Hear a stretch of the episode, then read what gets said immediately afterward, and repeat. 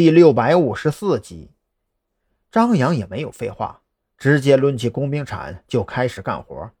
也幸好是刚埋好的新坟，虽然挖得挺深，但是土质非常松软。两个人轮番上阵，足足花了一个小时才挖出棺材的轮廓，也没继续往深处挖，随便用工兵铲将棺材盖子扫了出来。两个人就一起跳进了墓坑里。我靠，两层封棺钉！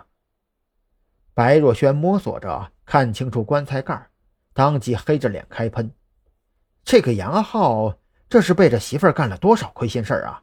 这么担心尸变吗？”别废话了，有你感慨的功夫，我都已经拔出来一根了。张扬可没有吐槽的心情，这足足十几根封棺钉。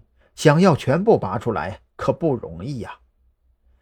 就在二人卖力地撬着封棺钉的时候，蓝雨桐躲在树林里，实在无聊的紧。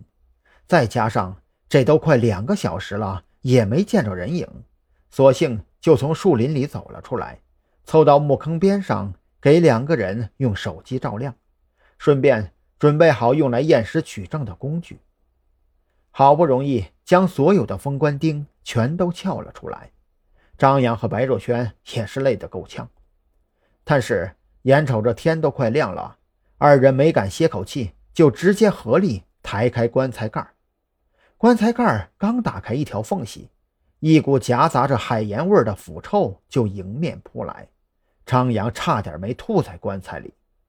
这味儿，白若萱就没有张扬的忍耐力了，他这句感慨还没有说完。就直接捂着嘴跳到了一边，蹲在地上，吐的胆汁都快出来了。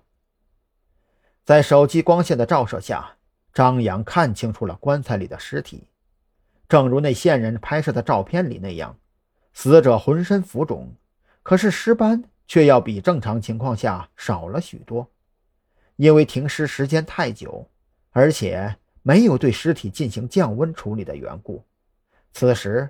尸体内的水分都已经渗出了许多，皮肤皱巴巴的粘在一起，皮表还凝有一层黄褐色的不明粘液。张扬强忍着恶心，用手机对尸体进行拍照，并且拿起工具进行取样，分别将尸体皮表的粘液、皮肤组织、肌肉组织以及口鼻残留物和头发样本装入证物袋内。这才实在忍不住，趴在边上干呕起来。我说：“兄弟呀，我是真服你呀！”白若萱看着张扬蹲下干呕，脸上写满了敬佩。能够在如此诡异的尸体面前强忍着恶臭扑鼻，也要完成取证后再吐，这是多么伟大的职业操守啊！张扬可没工夫跟白若萱扯淡，等胃部舒服了点儿。这才示意他跟自己搭把手，将坟茔恢复如初。咱们现在去哪儿啊？白若萱抬头看了看东边天际亮起的鱼肚白，困意不知不觉袭遍全身。张扬其实也在思考接下来要去哪儿。按理说，尸检化验这种活儿杜勇老爷子自然是最权威、最专业的。可问题是，山南市距离临海市有一两百公里，三个人现在都已经累瘫了，这要是赶回去，估计够呛啊。思来想去，张扬只能退而求其次，选择去找孔森。但愿山南市的法医能够靠谱点吧。去山南市刑警队。张扬如此说着，也就拎起装有证物袋的手提包，朝着路边走去。